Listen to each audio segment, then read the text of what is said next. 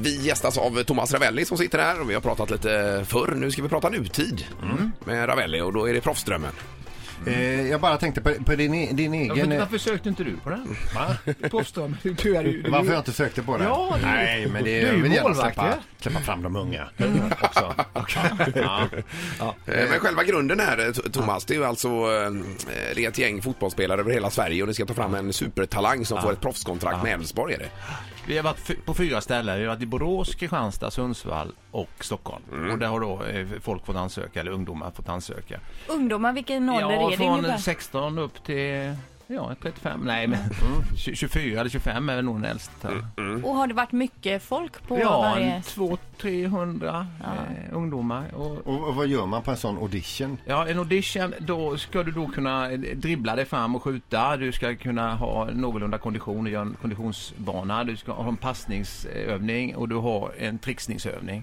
Och sen är vi några stycken tränare, bland annat Tobias Lindroth är med eh, och, och tittar på de här killarna. Ja. Och så väljer man ut dem och efterhand eh, under dagen så, så kommer man ner till en 10 spelare och sen får de, eller 20-10 spelare och sen får man spela två mål på en liten plan. Ja. Och till slut då så hittar vi då fem gubbar som, som gick vidare då. Så- som På varje bra. ställe? Ja. Ja. Och sen buntas de här ihop och så Nu- blir det ytterligare uttagningar då? För, ja, det blir uttagningar här nu i Borås Ja. där vi då har varit i, förra veckan var vi fyra dagar där. Och, så, och, och så varje dag så är det några som försvinner då. Ja, just det. är typ Idol då. Till slut ja. har du en gubbe kvar och han får då ett proffskontrakt med Elfsborg då. Ja, det är ju Det hade fantastiskt. bättre varit med Blåvitt men, men, men nu är det Elfsborg som går in och sponsrar. Ja, ja, men det var det vi kände. där. Ravelli med Elfsborg, vad är det här? Ja, jag har fått lite påtalat där alltså. Men Elfsborg är ju ett fantastiskt lag och en Jo, fantastisk ja, men, klubb. ja, men det är inte, de blåvita fansen gillar inte det riktigt. Nej, nej, nej. Man kan inte gilla allt. Det kan man förstå. Ja.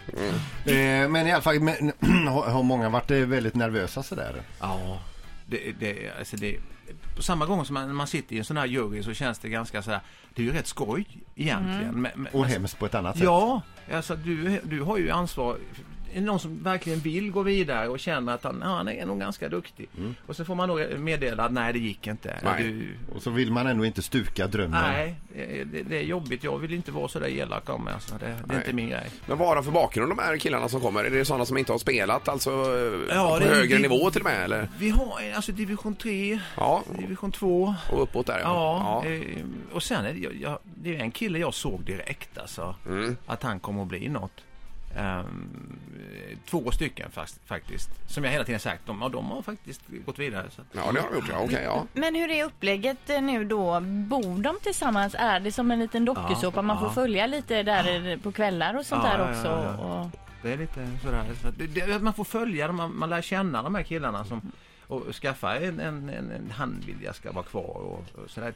Man får nog ett tycke för vissa spelare och kanske eh, ett tycke för vissa i juryn också som är lite snällare då. Ja, ja, ja. Hoppas det, att de, de klipper ihop så att jag ser snäll ut. Då.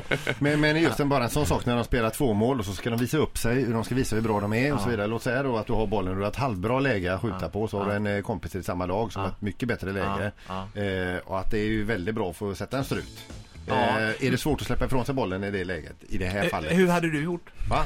Jag hade naturligtvis släppt ifrån mig bollen. eh, för att... Ja.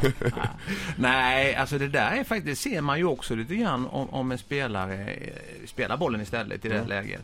Och då ser man, det, alltså det är ju också en kvalitet att kunna göra sin medspelare bra. Det- Ja, det- ja. Alltså, Samtidigt som du ska ha honom i pannan och vilja göra mål. Men, men alltså, om, om du tittar på en, en riktigt duktig fotbollsspelare, han gör, han gör den andra spelaren bra Mm. jämte sig. Och det är det, alltså jag, jag kommer ihåg en kille som, som jag tycker var, var bäst att spela med, han heter Stefan Pettersson, kom, du kommer ni säkert ihåg. Jajamän, ja, visst. Ja, han, han, han, han, han gjorde andra spelare bra, alltså, även om han själv var väldigt duktig. Alltså, Jesper Blomqvist och Andreas Andersson, de, de skulle egentligen betala procent till Stefan Pettersson för de blev proffs. För han, han, han, spelade, han, han gjorde dem bra. Ja, visst. Ett poddtips från Podplay. I fallen jag aldrig glömmer djupdyker Hasse Aro i arbetet bakom några av Sveriges mest uppseendeväckande brottsutredningar. Går vi in med hemlig telefonavlyssning och, och då upplever vi att vi får en total förändring av hans beteende. Vad är det som händer nu? Vem är det som läcker? Och så säger han att jag är kriminell, jag har varit kriminell i hela mitt liv men att mörda ett barn, där går min gräns. Nya säsongen av Fallen jag aldrig glömmer på Podplay.